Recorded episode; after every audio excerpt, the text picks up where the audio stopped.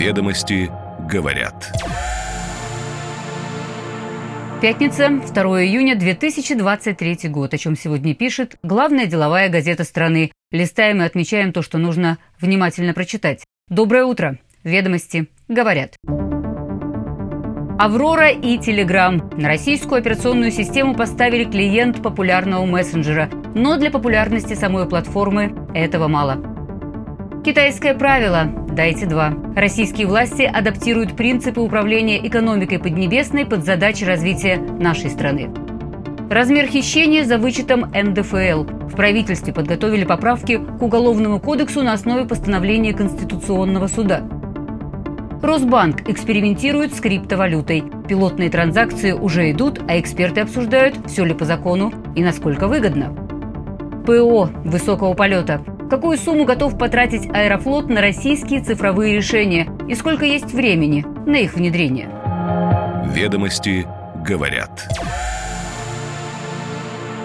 Компания «Авроид» разработала клиент мессенджера Telegram для российской операционной системы «Аврора».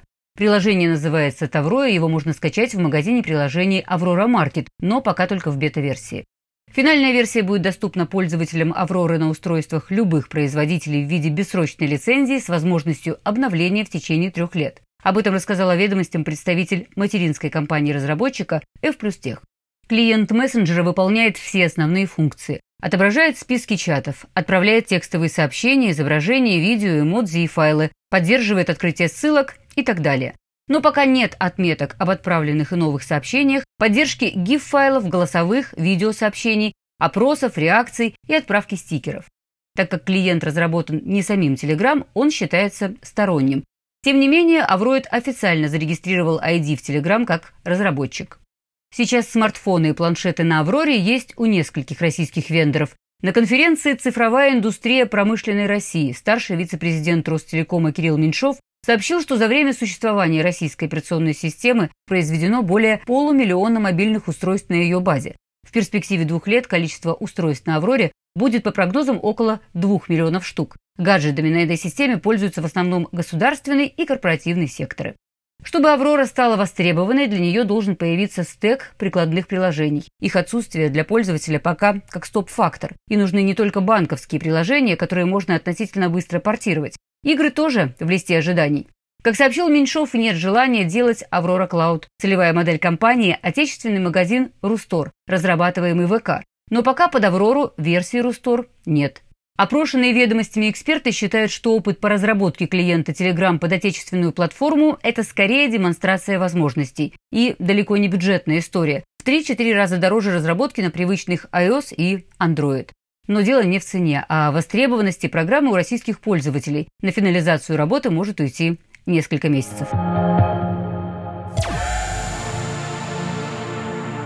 Российская модель управления экономикой в последние годы все больше учитывает опыт Китая, но применительно к нашим институтам и практикам. Об этом ведомостям сообщил министр экономического развития Максим Решетников в ходе визита премьера Михаила Мишустина в Китай. Решетников назвал два характерных для системы КНР принципа, которые стали применяться в России. Во-первых, значительно удлинились горизонты планирования. Сейчас период до 2030 года рассматривается скорее как среднесрочный. Стратегические задачи расписываются до 2040-45 годов.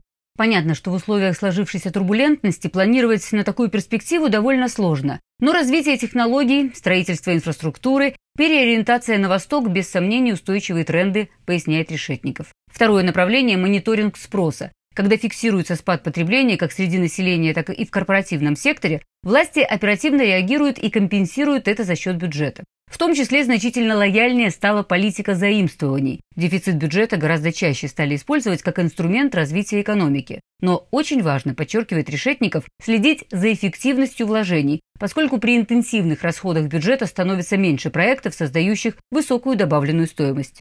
Со ссылкой на источник, близкий к Кремлю, ведомости говорят, что главное изменение, произошедшее у нас с оглядкой на КНР, это достижение качественно иного уровня координации между бюджетной и денежно-кредитной политикой. Правительство и Центробанк, по словам собеседника газеты, теперь фактически формируют свои планы, исходя из общей цели – устойчивого повышения ВВП при условии сохранения финансовой стабильности. При этом принципиально обеспечить именно долгосрочный рост, поскольку на коротком горизонте разогнать экономику довольно просто через насыщение ликвидностью. Это не значит, что кто-то стал кем-то командовать, цитирует ведомости свой источник. Такая политика не отменяет собственных целей институтов, таких как инфляция. Но в то же время в правительстве при принятии решений уже в прошлом году ориентировались на прогноз Центробанка по росту цен. Другой источник, близкий к правительству, рассказал, как последние два года шла перестройка системы. Сначала на закрытых правительственных совещаниях реакция, например, председателя Центробанка Эльвиры Набиулиной на обсуждение политики банка была скорее негативной. Но сейчас консенсус в целом достигнут. Так в прошлом году всем быстро стало понятно, что бюджет разорвет, если ставка долгое время останется на уровне 20%. Усиление координации, по словам источника, заметно и при поверхностном рассмотрении. Как минимум стало правилом участия председателя ЦБ в совещаниях правительства по экономическим вопросам. И напротив, представители Минфина и Минэко участвуют в заседаниях Совета директоров Центробанка, хотя и не как голосующие члены. Ведомости дают сегодня слово по этому поводу и независимым экспертам. Они называют китайскую модель лучшим примером взаимодействия монетарных и фискальных властей для достижения макроэкономических целей. Но считают, что нам до этой модели, пусть не как до китайской стены, но все же еще далеко. Почему? Читайте в свежем номере главной деловой газеты страны. Правительственная комиссия по законопроектной деятельности одобрила подготовленный Минюстом документ об исключении уплаченного НДФЛ из размера суммы, которая ложится в основу обвинений о хищении. Ведомости говорят об этом со ссылкой на участников заседания комиссии, состоявшейся на днях. Поправки вносятся в статью 158 Уголовного кодекса «Кража». В случае, когда предметом хищения является доход, облагаемый НДФЛ, в размер хищения предлагается не включать сумму удержанного и уплаченного налога. При подготовке законопроекта учтена позиция Конституционного суда, который в прошлом декабре признал несоответствующей основному закону норму Уголовного кодекса, позволяющую включать налог на доходы физлиц в размер хищения, поясняет собеседник газеты в правительстве. По его словам, реальную возможность распорядиться похищенным виновный получает только в отношении денег, которые ему фактически выплачиваются, в то время как суммы обязательных платежей, удержанных налоговым агентом, не получает, то есть, по сути, лишен возможности распоряжаться ими. Ведомости говорят, что законопроект согласован с МВД, Минфином, Минобороны, Генеральной прокуратурой, поддержал инициативу и Верховный суд. А какие вопросы возникли у экспертов, рассказывают сегодня авторы газеты. Росбанк первым среди системно значимых банков запустил решение для трансграничных расчетов в криптовалюте. Об этом рассказал представитель кредитной организации, подчеркнув, что все по закону и уже идут пилотные транзакции с корпоративными и частными клиентами. Техническое обеспечение решений с криптовалютами предоставляет российский финтех-сервис Bicrypto, который специализируется на трансграничных расчетах в цифровых валютах. Гендиректор компании Евгений Каплин пояснил ведомостям, как работает технология распределенного реестра, подробности читайте, и, в свою очередь, тоже подчеркнул, что все идет в полном соответствии с законодательством. Ведомости направили запрос в топ-50 банков, но больше никто не подтвердил факт предоставления таких услуг. А представитель Центробанка напомнил о неизменности позиции регулятора в отношении криптовалют. ЦБ не поддерживает их оборот внутри страны, но допускает возможность реализации за пределами российской инфраструктуры, а также использования в трансграничных операциях. С Росбанком получается тот самый случай. Ведомости говорят, что сейчас на рассмотрении в Госдуме находятся поправки в закон о цифровых финансовых активах, которые предусматривают возможность совершения сделок с криптовалютой в рамках экспериментального правового режима. Предполагается, что такие сделки будут проходить через специально созданную организацию, и это позволит бизнесу приобретать и использовать цифровую валюту для расчетов без каких-либо иностранных поставщиков и при госконтроле за трансграничными сделками.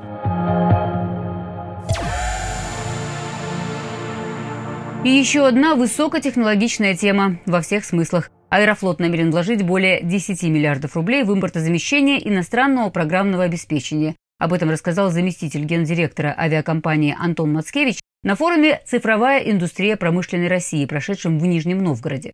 В 10 миллиардов входит финансирование четырех проектов. Первый – переход аэрофлота с американской системы бронирования «Сейбр» на российскую «Леонардо», и он завершен в конце прошлого года. Второй – замена швейцарского ПО на планшетах экипажа для обслуживания пассажиров во время полета. Европейский разработчик уходит из России с 1 июля, и на смену ему придут планшеты на основе операционной системы «Аврора», о которой мы сегодня уже говорили. Экипажи аэрофлота используют 3,5 тысячи планшетов, авиакомпании «Россия» – 850. Третий проект – российская авиационная сервисная платформа, защищенная сеть передачи данных между авиакомпаниями и аэропортами.